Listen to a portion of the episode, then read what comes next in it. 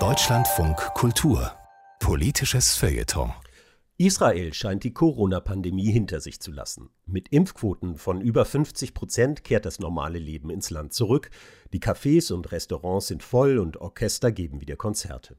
Gleichzeitig befindet sich das Land seit über zwei Jahren in einem politischen Lockdown. Jenseits der politischen Spaltung des Landes offenbarte die Pandemie weitere gesellschaftliche Brüche. Ein Augenzeugenbericht des Journalisten Ofer Waldmann. Ein sonniger Frühlingstag. Auf dem Spielplatz gegenüber dem Café spielen Schulkinder. Zwei ältere Damen sitzen auf einer Bank und schauen ihnen plaudernd zu. Post-Corona-Alltag in Israel. Ich warte auf einen Kollegen. Endlich treffen wir uns vis-à-vis -vis und nicht über Zoom. Er kommt mit dem Fahrrad angefahren, auf seiner Umhängetasche ein Aufkleber. Niemals. Er ist ein Relikt aus den Protesten, die bis vor kurzem vor dem Haus von Ministerpräsident Benjamin Netanyahu wie auch an sämtlichen Brücken und Plätzen Israels stattfanden. In den Protesten entlud sich der Frust über Netanyahus Personenkult, seine Korruption, seine zynische Politik der Spaltung und Hetze. Ich nahm an diesen Protesten ebenfalls teil, und nach der letzten Parlamentswahl Ende März herrschte für einen kurzen Moment der Eindruck, die Vernunft zumindest unsere Auffassung davon, könnte obsiegen und Netanyahu würde abgewählt. Wir geben uns die Hände. Ich hole mein Handy aus der Tasche und zeige der Kaffeebedienung meinen grünen Impfpass. Gleich am ersten Tag, an dem meine Altersgruppe dran war, habe ich mich gegen Corona impfen lassen. Ich gehe zu einem Tisch, merke aber, mein Kollege fehlt. Er ist nicht geimpft. Die Bedienung sagt, tut mir leid, ohne grünen Pass kommt man hier nicht rein.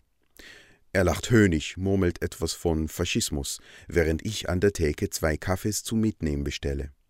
Bis diese fertig sind, reibe ich meine Hände mit einer extra dicken Schicht Desinfektionsgel ein.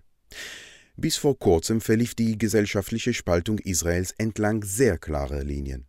Auf der einen Seite die Unterstützerinnen und Unterstützer Netanyahus, die die Korruptionsvorwürfe gegen ihn für einen versuchten Staatsstreich von linken Juristen halten, die immer wieder daran scheitern, König Bibi, wie Netanyahu von seinen Anhängern genannt wird, durch Wahlen zu besiegen.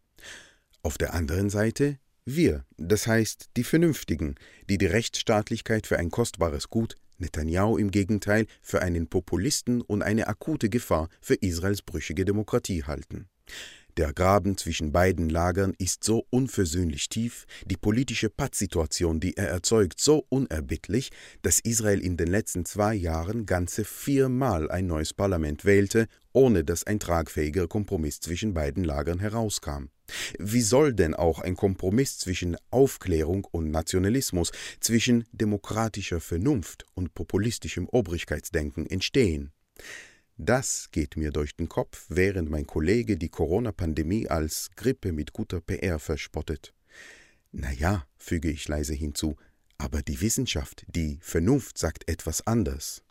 Die Wissenschaft, sagt er, mit dem ich bis vor kurzem Schulter an Schulter demonstrierte, sei voll und ganz zur Dienerin der politischen Obrigkeit geworden.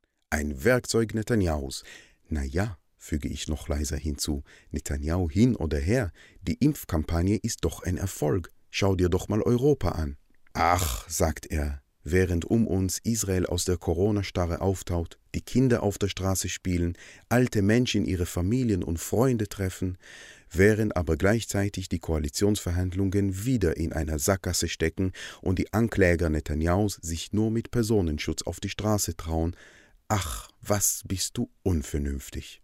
Er will mir eine Hand auf die Schulter legen, aber ich weiche mit verlegenem Lächeln aus. Wie sagte Brecht einst, kein Vormarsch ist so schwer wie der zurück zur Vernunft.